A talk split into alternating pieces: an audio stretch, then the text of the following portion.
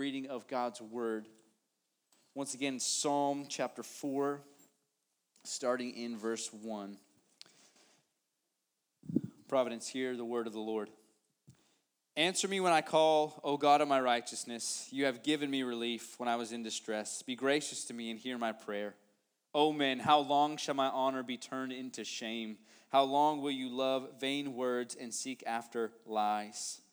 But know that the Lord has set apart the godly for himself. The Lord hears when I call to him. Be angry and do not sin. Ponder in your own hearts and on your own beds and be silent. Offer right sacrifices and put your trust in the Lord. There are many who say, Who will show us some good? Lift up the light of your face upon us, O Lord. You have put more joy in my heart than they have when their grain and wine abound. In peace I will both lie down and sleep, for you alone, O Lord, make me dwell in safety. This is the word of the Lord. Thanks be to God. You may be seated.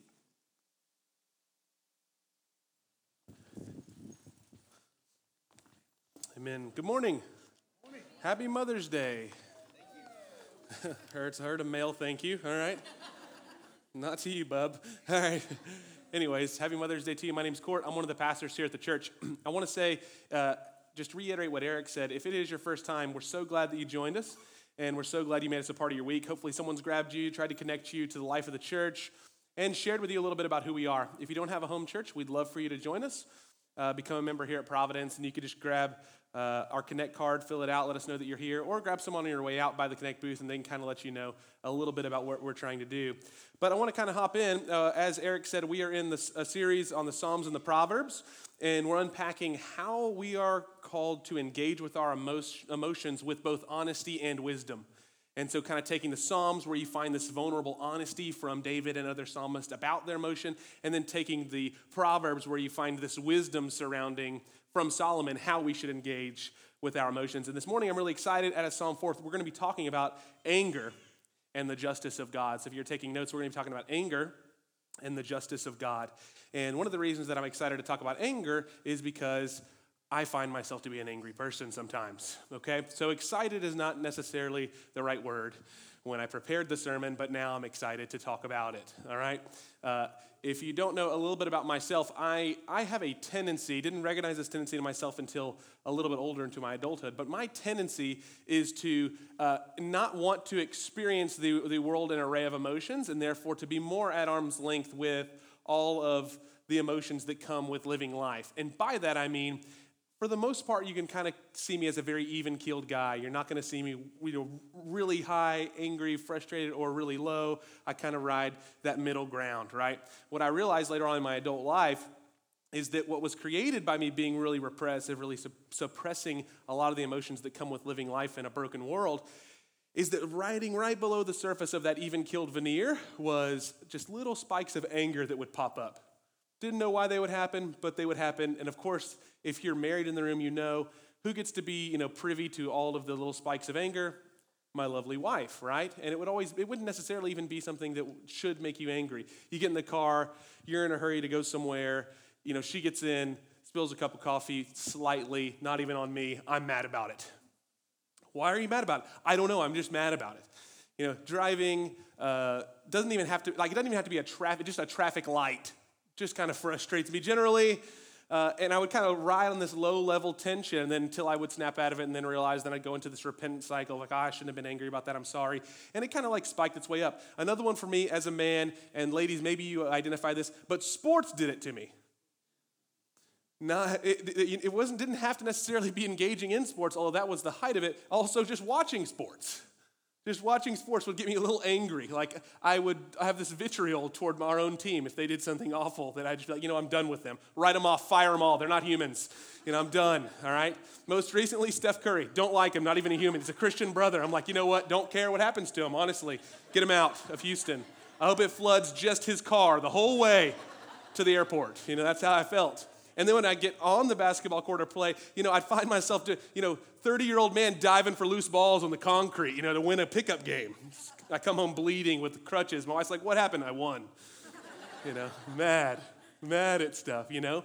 And that low level, like residual anger, just kind of was beneath the surface. But I would have never defined myself as an angry person. And I would venture to say that no one most people around me wouldn't consider me an angry person, and yet it was there. It's kind of that low level anger that would spike itself. Dan Allender, a guy who wrote a book called The Cry of the Soul, he's a Christian counselor. He says, Anger can be lovely and redemptive, but anger can also be un- ugly and vindictive. So he says, listen, anger is actually an emotion that can be righteous and it can be unrighteous. We see this in the life of Christ in that Jesus at times was angry. One of them was whenever he walked to the temple, they were, uh, they were selling um, sacrifices and they were doing it in a way that extorted the people for their sacrifices. So they were like kind of uh, gouging them for, for pigeons or gouging them for uh, you know, the sacrifices they were meant to make. Jesus got angry about this. He starts fashioning his own whip. Just so you know, like if guy starts fashioning his own whip inside, you know, with an angry look on his face, you just kind of vacate, right? He whips everybody out of the temple, says, Zeal for your house has consumed me, is what Jesus said. He's quoting the Old Testament, but this idea of consuming him was this inner rage about this injustice that was happening at God's house. Well, that's an example of righteous anger. Some of you might experience righteous anger. Someone does something to, to you personally or to one of your loved ones that is just wrong, that it's black and white, there's no two ways against it. It was wrong. Let someone do something as a, as a husband or a wife or as a father and a mother to your kids that's unjust. And you start noticing this kind of like flare up, right, of anger. Well, there could be a righteous anger there. Then we have examples in the Bible of unrighteous anger. One of the first examples would be uh, Cain and Abel, the first uh, pair of brothers. And if you have two sibling or two children that are boys, then you've probably already experienced a lot of unrighteous anger uh, in your own home. But what happens is Abel and uh, Cain, they both bring an offering before God. Cain's offering is not accepted, Abel's offering is accepted. And Cain, out of deep rage and anger, kills his brother. Population four on the earth, and they already killed 25% of the people because anger was a problem from the very beginning, right? So the Bible tells us there's righteous anger, there's unrighteous anger. The questions that I want to kind of talk about this morning that I think Psalm 4 unpacks for us is how do you tell the difference? How do you tell the difference between when you're being righteously angry and you're actually engaging with that anger in a, in a holy way, or when you're unrighteously angry and you're engaging with it in a way that leads to destruction? Because the Proverbs, which we'll talk about next week about anger, will talk about how anger lodges itself in the, in the bosom or the heart of a fool. So, how do you know if you're being a fool or if you're being wise? Well, uh, David's going to lead us here into some, I think, some really practical methods, but also some heart level truth about righteous and unrighteous anger. He's going to talk about the object of our anger, how we express our anger, and why anger is unleashed. And he's going to do all of this as he writes this song of his own anger, expressing it to God. So before we do that, let me pray for us. And the reason that I want to pray for us is to ask God to do what I can't do, which is to open the eyes of our heart to the word, make us receptive to hear the truth. Because the, here's the thing uh, what we don't want is a worldly wisdom about how to deal with emotion. What we need is the Word of God, right? So let's, let's pray that the Lord open our ears to hear that. If you'll bow your heads with me. Father, um, first we want to confess that even if we are unwilling or if we simply are ignorant of our anger, we can be and are angry people, Lord it's rooted in various areas for all of us, Lord, but we confess to you that there's unrighteous anger that can lodge itself in our hearts, and we ask that you'd wash us clean. We also, Lord, confess to you that sometimes there's righteous anger that we just push away because we're afraid of what might come out if we were to engage with it. And so, Lord, would you help us, teach us that there's a third way? And Holy Spirit, would you open our hearts to hear your wisdom and your truth and your word? And most of all, God, would you meet us in the midst of our experience with a broken and fallen world? Help us to come to you. Move the feet of our soul towards you and not away from you this morning. And we ask all these things in Christ's name. Amen. So, the first thing that David says here is this righteous anger acknowledges and mourns the injustice of the world. Righteous anger acknowledges and mourns the injustices of the world. Before I hop into verse 4, I'll say this. If you don't know the story of David, a quick snapshot might look like this David, as a young man, could have been perceived as kind of like a, boy wonder. Young teenage boy, called out of the field, put on display in front of the whole nation, stands up to a giant, kills the giant, everyone roars, and the enemies of Israel are defeated before King Saul and everyone who watched. This little boy comes up to Goliath. He brings his stone. He says, You will not defy the armies of the living God. He kills this great warrior of the time. It says that Goliath was like nine foot six. That's serious. You guys ever seen Shaq? Two feet taller than Shaq, all right? That's serious. I once saw Shaq. You ever seen Shaq in the Buick commercials? Where he's sitting in a Buick? That ain't real, all right? But he's like humongous. His feet are like on the dash. This guy was nine foot six. And David killed him, a shepherd boy. So he's kind of like a boy wonder. If you only take that snapshot of David, you're getting an incomplete picture, though, of what his life was like, because for the next 14 years after David is anointed king by the prophet Samuel, he spends his life on the run from King Saul, being chased by not just Saul, but by armies, being lied about, rumors being spread about him. He's displaced from his family. He's, he gets married, and then he's displaced from his family, that he's his, his married wife and his children. He ends up hiding in deserts, in the wilderness, in caves, dens of the earth, is what they say, constantly running away from this guy who he's only done good for. And so Psalm 4 is this pickup of him feeling that there's this consistent injustice between what God said would happen, you're going to be the king of Israel, and his actual realities of life. Now, I think that we can relate with this before we even jump in to say that sometimes as Christians we have the promises of God that we've been promised to experience, and then the realities of life that feel like they don't intertwine all that well. It feels as though we've been promised that we're children of God and we have security and we have peace and we have joy, and then the everyday realities of life begin to squash into that, and you start feeling like that's not actually true. And rather than engaging with God about that, many times what we'll do is we kind of disengage and we just kind of try to medicate, right? Well, David does a different thing. He just outright comes to God and starts talking to him about it. So, verse 1 starts like this Answer me when I call, O God of my righteousness. That sounds pretty um, affirmative or strong, right? Answer me, God. You ever had your mom like text you that when you're not when you're not answering, right? Like you missed a bunch of calls, a bunch of screening. Answer me now, or your spouse like answer me dot dot dot now, all caps. It's kind of what you feel from from David. Answer me, O God of my righteousness. Every time I hear David say that, I'm like red lights. Bah, bah. Don't say that. You're not righteous. I'm like doing, you know, I'm doing theology for David, right? I'm like, you're not righteous. Isaiah said your righteousness is filthy rags. Stop praying to God according to your righteousness. This is not going to go well for you.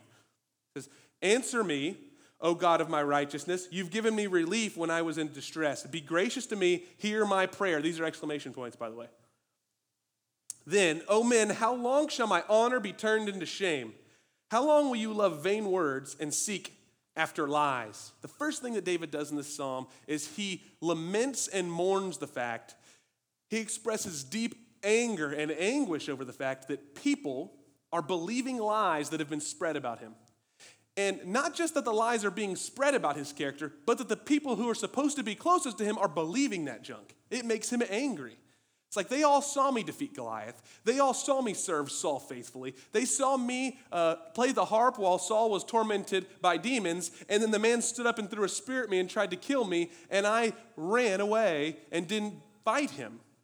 He said, They've seen me get into a cave with Saul where I could have taken his life, but I cut the edge of his robe off and said, I won't lay my hand against the Lord's anointed. They saw Saul repent to me and say, I'm the evil one, I'll never do it again, and then come back after me. And he says, and yet still they're believing the lies that somehow I'm a usurper of the throne. He's angry. He's mad about it. Now, I think this is relatable, not necessarily the fact that hopefully none of you have a hit out on you, like an assassination attempt on your life. If you do, please call the police. We are in a different time, okay? But I think it's relatable in that have you ever had a moment where you feel as though someone is te- lying about you, telling other people who know you lies and they're believing those lies, and it frustrates you. Someone's slandering your character. It's unjust, right? I, have you ever had a moment where you're like, I tried to do the right thing and I got the wrong thing in return? That's a terrible feeling, isn't it? That starts from like the youngest age. Where, like, in a, in a, moment's notice, and I know we got a lot of teachers in the room, and God bless you, teachers. You can't see everything, right? But there's moments where maybe you get mad at a child or a student that actually wasn't the perpetrator, and now that kid has this sense of injustice where he's like, I did the right thing. And now I get in trouble? It starts at a young age. where you start feeling this sense of like every time I do the right thing doesn't always equate to me getting the right thing in return. And David, at the height of this in his life, is angry about it. And I think that what we need to recognize here is okay, that's righteous anger.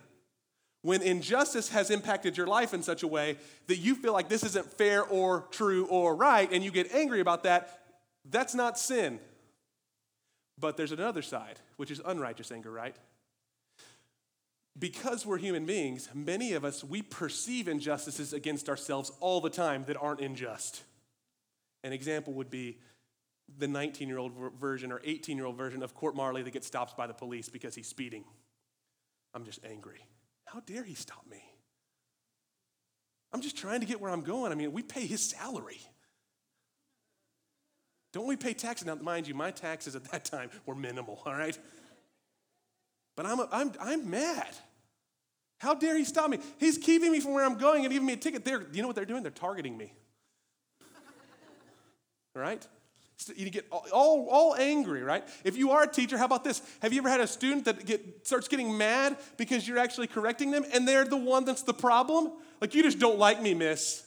Don't you love when they call you miss? don't call you by your name. Miss, I'm just, miss, you're always on my case. Well, that's, that's a perceived injustice, but you're actually the problem, right? But you can still get angry about perceived injustice, and here's why because we always think we're right. Do you know why you argue with your spouse? Because you both think you're right all the time. I have a secret that'll change your life. You're not always right. Neither is he or she, right? So this is a major factor in how we engage with anger is whether it's real injustice or perceived injustice. What we find with David here is there is real injustice, but listen to me, unrighteous anger produces a ton of bad fruit when it's just perceived. Examples. Well, since it's Mother's Day, let's talk about kids. So let's, kids are a great source of joy, aren't they? Thank God. We've got like hundreds of them back there, okay? It's amazing. We're keeping them safe, and that is all we promise. we're doing a lot of other things we're hoping happens, okay? Safety, though, you can be okay. All right. Kids are a great source of joy. Let's be honest, though, and some of you kids are in here. I'm just going to be honest. They're also a great source of anger. And that starts with trite right? Your kid's in the back seat singing Baby Shark for the 70,000th time, and that makes you angry, right? Just frustrated, just angry. And that's a trite anger, but you're just like, just close it. Or how about this? That your kid grows up a little bit and they start being generally disobedient, and you have to ask 75,000 times for them to do simple things like clean their room, and it starts to become a habit. That's like a mid grade anger, right? Because it's not as trite as Baby Shark. Like, this could actually carry over, and you could very well be a felon. So let's make sure we address this. I'm mad about it. Then you have like deeper anger that come with kids, right? And this is the anger that's not just directed at your children, but it starts getting directed in other areas. And You don't recognize it with the first two grades because, you know, those are just not as big of a deal. But grade three starts to unveil that maybe it's not just horizontal, but it's vertical. Let me give you some examples. So, like, your kids get a little bit older and a little bit older, they start having minds of their own, they start doing things that you would never want them to do, and then you start saying, Hold on, I raised you totally differently than this. Not only are you angry at them, but then you start turning towards God and you're saying, I did the right things. Like, I put the combination lock in and I pulled, and the thing didn't open. What's going on? I'm frustrated now. I, I prayed for my children, I prayed over them and with them. I modeled it. We went to church, and, and now my kid's doing this ridiculous, crazy stuff, and I'm a little bit angry about it. Or how about this? Um, losing a child. Great source of joy, right? Oh man, can it be a great source of deep, deep sorrow as well? And not just sorrow, but anger. Why? Why do some lose children? And, and, and it, doesn't matter if this is like a, a miscarriage or if this is like they're 9, 10, 11 years old, 4 years old, 12 years old, 20 years old, 30. Moms, does it matter what age they are? Nope. How about an infertility struggle? Around kids. That can get you angry, can't it? That seems very unfair. Let's be really honest at a church like Providence, it can be really unfair whenever it's like baby central. So you're popping out kids everywhere. I don't even know how you guys do it. It's like, well, we planned it. Oh, good. That's what I've been missing. I should have been planning it. That's what you got to do. Yeah, we just decided we're going to do it this time. That's what happens. My husband walks in and says, This is going to happen, and it does. That's good. Okay, I'll work on that. You got a training curriculum or anything, six weeks through like the book of Song of Songs that I could learn to do that? You can get quickly angry, can't you? Where it seems like, is it because of my sin? Do I have hidden sin that this is happening to me? And you start to have this residual anger burns inside of you. And you might mistake it to be angry at people for what they have and you don't. But deep down, it's anger at God because you are out of control and helpless, and you know He is the only one who can step in. And yet it seems to be that He won't. And so unrighteous anger can take a ton of forms, right? Possessiveness. You feel like you're not satisfied in any area of your life. So if you have a few areas that do satisfy you, you're going to be possessive over those, to devour them. Or impatience.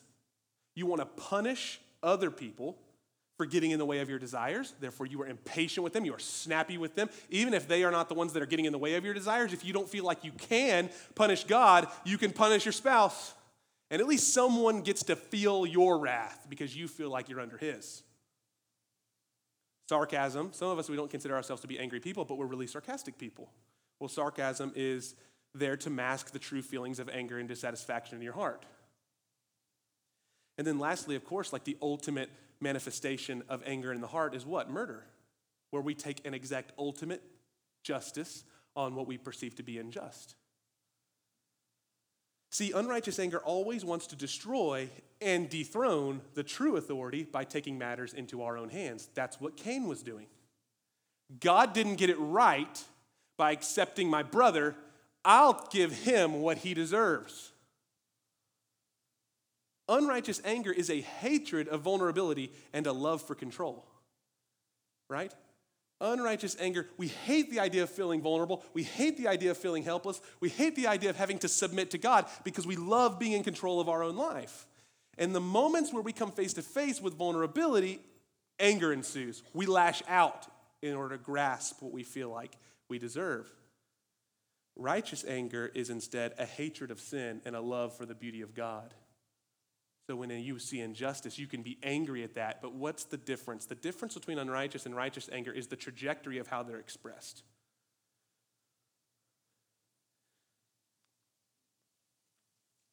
Or, in other words, righteous anger leads us to God to appeal to God, whereas unrighteous anger takes the responsibility into our own hands to fix the wrongs. Does that make sense? So, in one, with unrighteous anger, you're lashing out to punish, Righteous anger appeals to God and says, This isn't right. Are you going to do something about it? Right? Appealing to authority. David does this here. He looks in the faces of his adversaries and he says, This is unjust. This is unjust. You guys believing lies. How long are you going to keep believing these lies? It's not fair. But he cries out to God about it. How long is this going to happen? How long are you going to keep letting this thing happen? You can go read through the Psalms. This is not the only one, by the way. There, it's everywhere. How long are you going to let this happen, God? How long? Then, point number two, David begins to express his anger, but righteously. Listen to verse 4 Be angry and do not sin. How many of you read that and you're like, what? When I read that, I'm like, anger is pretty much the starting line for uh, most of my sin. So now you're commanding me to be angry, just don't sin. I mean, that's like go swimming, just don't get wet, right? That seems pretty difficult. Be angry, don't sin. Now, this is important because I think it, is the third way between our two default emotional engagements. One is try to repress and push away all anger, don't feel it, but then you, you become like me, right? That just below the surface, spiking, because it is going to be manifest. Or we just embrace it all together and then we fall into sin. There's a third way, which is to engage with anger and not sin. How do you do that? Well, a few major ingredients from David. Ponder on your beds in silence, he says. Ponder in your own hearts on your beds, be silent. Or, in other words, stop talking so much when you find the angry emotion coming. This is a loving shut your mouth, okay? That's what he says. We want to talk our anger through. David says you need to silently work your anger through by shutting your mouth. We want to talk our anger through with a venting partner. Listen to me. I need someone to vent to. That means I need somebody else to dump all of my angry frustration on. And if my spouse is done with it, I got to find someone else. Right? But David says, no, you're going to dump all of that angry frustration by closing your mouth and getting alone with God. Okay, hold on. Then he says, offer right sacrifices. Now, I wish that I had a whole sermon to talk about this, but very briefly, there is a direct correlation between works based righteousness and angry living. If you live your life underneath religion, you will inevitably be angry with God. Here's why. Because if you think you can earn your salvation through good works, there's going to become a t- there's going to come a time in your life where the broken, unjust world is going to meet face to face with your family, your loved ones, or even you, and you're going to feel slighted because you're going to look at God and say, "I've been serving you all this time. What the heck is this about?" But if you believe the gospel of grace, that means that Jesus got everything that you deserved. Everything that you got from Christ is meritless, it's not based on your merit. And therefore, living in a fallen world means there is going to be blows that we experience, difficulties we experience, but those are glancing blows in comparison to what Christ has gone through. And therefore, suffering can have meaning, but we don't get to look at God and say, hey, you didn't give me what I deserved. The gospel says, you're right, you didn't get what you deserved. Jesus took it. But if you're the older brother in the prodigal son parable, you will live in anger eventually as you try to work the fields, earning your keep in the kingdom. Does this make sense? So David says, offer right sacrifices. What's the right sacrifices? Well, Old Testament, it was doing specific things. New Testament, it's Jesus Christ, the perfect sacrifice. Resting in the finished work of Jesus, resting in the grace of God over your life. That you can't earn the unearnable. Now, I think this is really key, especially with you being honest about what you really feel. Because if you can't earn the unearnable and God already loves you where you are, then maybe you can be honest with God about even your imperfect emotions. Okay, let's continue. Then he says, Trust the Lord. What's at the heart of trust? Humility. Right? You ever done a trust fall? You guys know this? Okay, the humility of a trust fall is I can't catch myself. I'm hoping that these people will. I've been a part of a trust fall where a kid fell. It's brutal, okay, first of all. I made him do it again, he fell again. He wasn't even heavy, it was brutal. So I made him do it again, they caught him, but it was tough, okay? Let me tell you, I felt like, okay, you guys are like one for three. This is failure. He can't trust you guys anymore, right? And they're gonna do an internship together for years. It worked out. But the trust fall at its essence is humility and acknowledging there are gonna be times where you need other people to catch you. When David says, trust the Lord, he says, humble yourself under the mighty hand of God who's in control of everything, acknowledging that you're not in control, which is at the root of your anger. You feel like you're out of control of what you should be in control of. And trusting the Lord is saying, you have control, not me. Now, there's a story in the Bible about a guy named Jacob wrestling with God. You guys familiar with the story? Anybody? Okay. I've done a poor job as a pastor. No raised hands. There's a story about a guy named Jacob. he uh, has a brother named Esau, whom he steals his birthright from and then runs away from his family because Esau's so angry he promises to kill his brother Jacob, his little brother. Now they're twins, so little brother is yeah, pretty close, minutes away. They were twins, but the youngest is not supposed to get the birthright. It's the oldest. Well, Jacob cheats him out of it and runs away.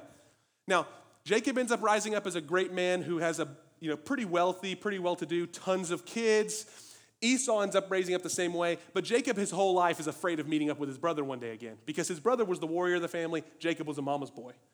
Okay, he deals with this stuff his whole life, not feeling like he had his dad's approval. He cheated him his way into his dad's approval, all this stuff. He finds himself one day having to come face to face with Esau. And, and Esau has only told him, I'm going to kill you next time I see you. So Jacob, on one side of the river, starts saying, he's getting nervous. So he says, All right, I'm going to send my cattle ahead. And I'm going to send some servants to say, All these cattle are yours, Esau, from Jacob, your servant. He's like, Then I'm going to send my kids, you know? If listen, if it's a tough time, send your kids out. Like, here, go, go. You ever done that before? Awkward situation. Here, meet my child, you know? If you put a baby in his arms, maybe he can't swing, you never know. Sends the kids out. Then, as, as though Jacob wasn't a squirrel enough, he sends his wives. Says, Go ahead, talk to my wife. Like, go talk to my brother. They've never met his brother. Like, go talk to my brother. And then it's Jacob all alone on one side of the river, and all of his family is trying to meet up with Esau before he has to come face to face with his deepest fears. And then it says in the Bible that a man starts to wrestle him in the middle of the night. Now, talk about an awkward moment in the Bible, right? You're camping out alone on the river, and this guy comes out of the woods, and he doesn't want to rob you, he just wants to have a wrestling match. I'm not kidding, this is there. Says they wrestle all night long. Jacob actually starts to prevail. The guy touches his hip socket and puts it out of joint. Jacob is forever marred. It says he walks with a limp the rest of his life, and he loses the battle with, with this man. But Jacob said, I won't let you go until you bless me. In this moment, there's this real deep anger and anguish that Jacob's working out. This anger that has built up over a long, long period of time in his life. Anger at his uncle Laban, who was also a cheat, another part of the story. Anger at his own brother. Anger at his dad. Anger at his mom. And he's like, you know what? God, finally you're going to bless me. He realizes this guy he's wrestling with is not just anybody, he's wrestling with God. And God says to him, I'm going to give you a new name. He gives him a new identity. He's like, You're no longer Jacob, which Jacob, by the way, means cheater. Not a great name. He says, I'm going to name you Israel, which means you have striven with God. Now you got to think for a mama's boy to be able to wrestle with God and stick around, you know, you feel good. He's striven with God and lived. Gives him a new name, gives him a new identity. And in our culture, I think one of the things that we have lost greatly is our ability to wrestle with God in prayer over the things that really deeply wound us and make us angry. Our culture is so unwilling and unable to struggle with God. We've become so over medicated, media and entertainment saturated, distraction filled. We've become a mess of human and divine disconnectedness in a really connected world. We just can't wrestle with these deep things, so we just go to the pharmacy line in order to numb the feelings that we're having. Or we go to Netflix in order to numb the feelings that we're having.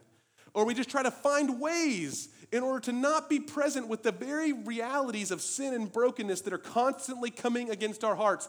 And the, the, the, ancient fathers and mothers of old didn't have that. What did they do? They had other ways to try to dodge it, but then God would show up. And here's the thing God hasn't changed, He still does the same thing with us. God shows up. If, if God had never shown up on that side of the river, you think Jacob would have wrestled with his deep issues? No. God had to pursue. God had to show up and wrestle with him so that he could get a new name, so that he could get a new identity. Jon Bloom says this When God makes us wrestle with him for some blessing, it is not because God is reluctant to bless us, even if that's how it at first feels. It's because he has more blessings for us in the wrestling than without the wrestling. It means that when he allows you to go through this thing that you're angry with him about because the injustice of the world doesn't add up to the promises of God, and you finally are able to say, you know what, I'm mad at you, God, because this doesn't seem fair, that ultimately God is promising that there's more joy in the sorrow than there would have been outside of the sorrow. And you won't actually know that, experience it, without coming to him.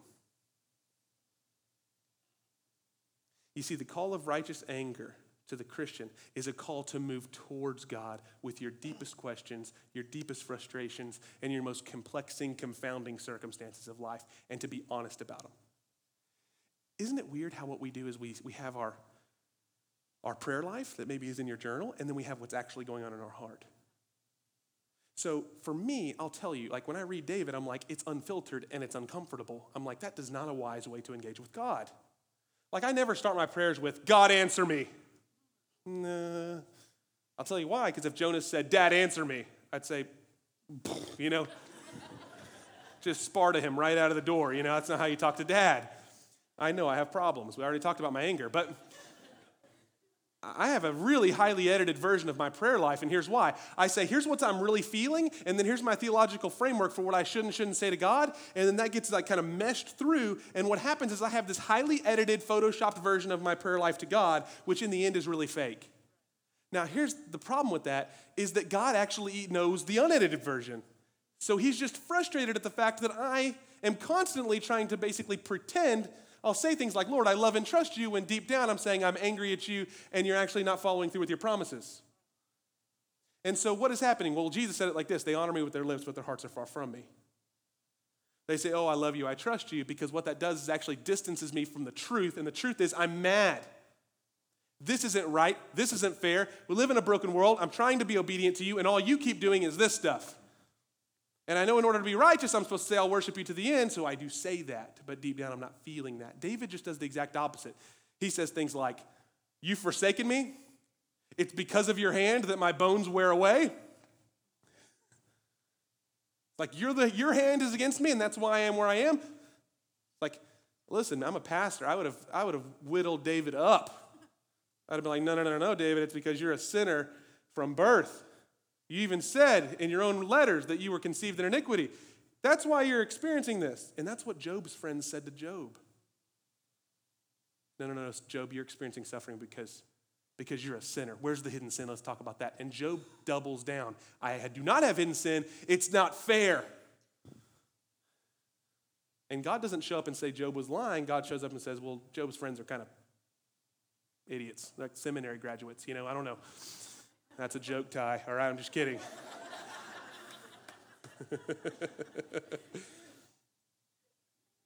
you see, we're going to talk about that later. All right. the kind of communion David's inviting us into here is the kind where truths are not neat and comfortable in fact, these kind of encounters with God might wound you forever. They did Jacob. But you know what else they gave him? A new identity, a new name, and that he got God. Now that's the key here. See, the prosperity gospel says this come to God, He'll give you everything that you want. He'll change your circumstances as long as you have enough faith. The true gospel says, no, come to God because He's the only one who can answer. He's the only one that's real. You don't come to God because you know He's going to give you what you want. You come to God because He's the only God period. And we come to God and we wrestle with God because He has the answers, not necessarily because we know He's going to give us the understanding immediately. How many of you have wrestled with God and He didn't just tell you, here's why you've suffered your whole life? At 12 years old, I lost my dad, car accident. My eyelid was cut off. I was ejected from the vehicle, not a Christian. All that, you know, 20 years later now, I can say, yeah, look at all the things God wired for my good and His glory because of that. Do you know what I didn't know at 12? Why he had to do it that way. Do you know what I still don't know at 30? 31? Why did he have to do it that way? And you know what God never promised to answer me? Why he had to do it that way. Do you know what he did promise me? If I'm willing to go and to wrestle with him, he said, I have a peace that I can give you that's beyond understanding. You think you need understanding, what you really want is peace. You think if I gave you all the answers in your small, finite, pea sized brain Kort, that then and only then would you have the peace. No, I can give you the peace when you don't understand because I can give you myself. Because it's in the struggle with God that the righteous heart waits for God to reveal his character. See, in, in struggle, the righteous heart brings our anger to God, and then we get to experience God for who he is. Not always get the answers to our problems. You ever wondered why God decided to put Noah in a boat in the middle of the storm rather than just bring him up to heaven and then resend him back down? If it's God, why didn't he just say, Noah, here's the thing Golden Road, come up to heaven, we'll hang out, we'll have grapes, then I'll send you back down when the flood's over? He could have done that. Instead, he says, I want you to build a boat. Have you also not wondered why God didn't just build a boat? Secondarily, there were no boats. So, how does, how does Noah know, oh, what's a boat? He doesn't know. There's never been rain. God knows what the ark's supposed to look like. He's got dimensions, everything. And He just created the world like six chapters ago. A boat is not really a big creative monster. And yet He says, Noah, build it. And then get your family in there and hang out in there for 40 days and 40 nights as I just completely demolish the rest of this mess. That's our lives many times hidden in Christ. Christ is our ark, and He says, I'm not going to take you out of the world because in the world you're going to have tribulations, but take heart, I've overcome the world. You get me. And listen to me, friends, the hardship with that is that we don't truly believe that getting Christ is enough, but getting Christ is the only. Getting Christ is what we truly and deeply need. So I'll close with this righteous anger cries out to God for good, unrighteous anger lashes out for harm and for justice. Unrighteous anger says, I'm going to take it into my own hands and I'm going to start harming the people who have been wrong to me. Righteous anger, like David shows here, cries out to God for good. So, what he says there are many who say, Who will show us some good? When you're suffering, anybody says that. When am I going to see a good day? Watch what David says Lift up the light of your face upon us, O Lord. You have put more joy in my heart than when they have their grain and wine abound. In peace I will lie down and sleep. For you alone, O Lord, make me dwell in safety. David says this I have more joy, which is what I'm really after, than when the rest of the world has their wine and their grain, because that's what they think they have joy in. What do those two things represent? Wine represents a medicating, numbing effect on the realities of the world. And I am totally okay with your liberty in Christ to have a nice beer in Jesus' name, okay? So don't get me wrong. And for those of you who don't like me saying that, we could talk to later about why you're wrong. but wine has a way in the Bible of being used to numb right? In Proverbs, it says, wine is a mocker that stings you in the end like a viper, that numbs away at the realities of the world.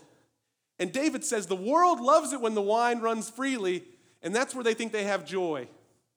That's where they think they can have a false sense of peace from this awful, chaotic world. But, but David says, In your presence, I have real peace. Then he says they have grain and grain abounds. Grain's not just the satiation of hunger, grain represents security in that day. This would have been like when their bank account abounds. Many of us, we have a false sense of security because our 401k looks great, the economy's booming, and things, things are just, oh, it's all good, we're secure. David says, when everybody else's barns are full and they think that's what's going to secure them, it's in your presence that I find security because the barns will burn, but you're forever. And so he's, he's crying out, saying, I'm mad about this, but it's in you that I find these things, even in the midst of an injustice, even in the midst of brokenness. Close with this thought Exodus chapter 34, verses 6 through 7. There's a moment where Moses asks God to see his glory. And God passes by Moses, and there's this voice that comes out booming from the Lord, and there's this this is, this is spoken many times throughout your Old Testament. It's God revealing his character. This is like the I am moments.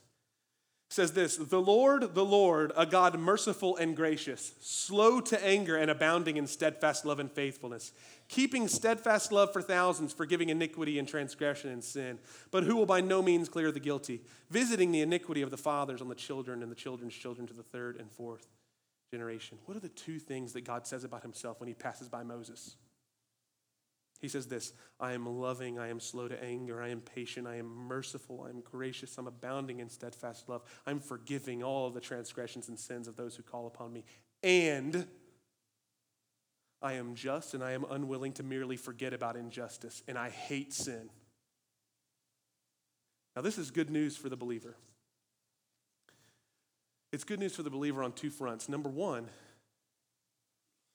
because we see a perfect picture of God's character in the Son, Jesus Christ, on the cross. Because on the cross, we see God's unending grace, love, mercy, mixed with God's hatred for sin and consuming wrath against injustice. Because God pours his wrath out on his own Son rather than pouring it out on us. That's where God's love and justice meet says, listen, sin has to be dealt with. God hates it. God's righteously angry at sin. How does he deal with it? He says, I'm not going to pour it out on those that I love. I'm going to pour it out on the one that I love who's willing Jesus. You know, the other thing that's important here to see is that each and every one of us, moms on Mother's Day, when you shed tears over your kids, both here and lost, that God's able to bottle every tear and he says, I will repay. Vengeance is mine, saith the Lord every hardship, every difficulty, every hurt, every wound, every moment when we are angry at the injustices of a broken world, God says, I don't forget. Your imperfect acts of vengeance in this life will never touch the perfect justice of God. And He says, I will repay. So in the cross, what we see is that Jesus is absorbing the latter while extending to us the former. He absorbs the wrath and extends to us the love and forgiveness. So, for you and for me, when we come before God, and listen to me, friends, this is what my fear is for you, is that many of you, your relationship with God is still based on the fact that you're afraid when I come to God, He's going to pour out wrath on me. If I'm honest with God, He's just going to say, Who are you? And maybe He will. But what we think He's going to do is say, Who are you? and then end us.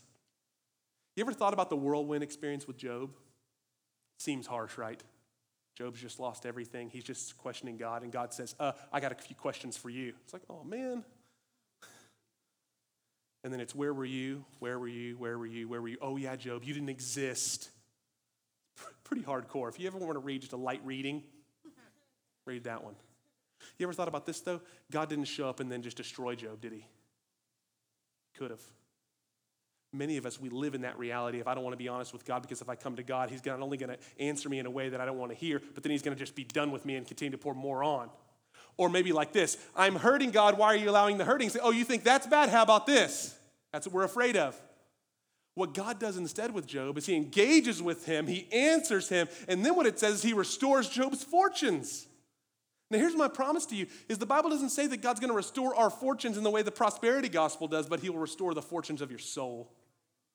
Because it's only in the presence of God that you'll find the peace you deeply need. And forever as you try to medicate or press down, push away, distance yourself, or lash out at everybody else with what's deeply going on, you're never going to find the joy that God has for you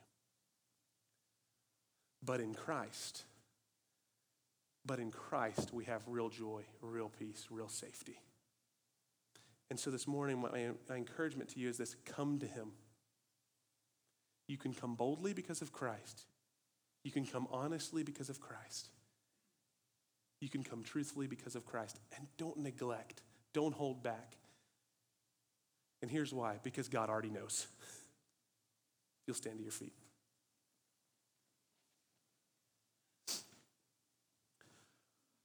Father, my heart is to pray for the moms in the room first. Would you put more joy in their heart than when wine and grain abound? For those that are just rejoicing fresh or rejoicing in general, would you increase that joy? For the moms in this room who have lost, for the moms in this room that have experienced distance from their children. Would you now, my God, like you did with Jacob, pursue them as they try to distance themselves from you? As there's a tendency for us to push away, would you reach in, Lord, and meet us there? And Lord, for, for the men in the room, or for those that are not mothers in the room, as we try to rationalize away our pain through anger. Holy Spirit, would you invite us in? Jesus, you're a faithful high priest. You know you sympathize with our weaknesses, you sympathize with our hurts. You have been where we are, Jesus. So would you now call us gently to yourself, bring healing and hope? where we don't have understanding and may not on this side, would you bring the peace that surpasses understanding, Lord? Because you've promised it. And as we sing, my God, ask you bring great freedom from the anger that's unrighteous. And let us rest in the arms of a just God. We pray it in Jesus' name.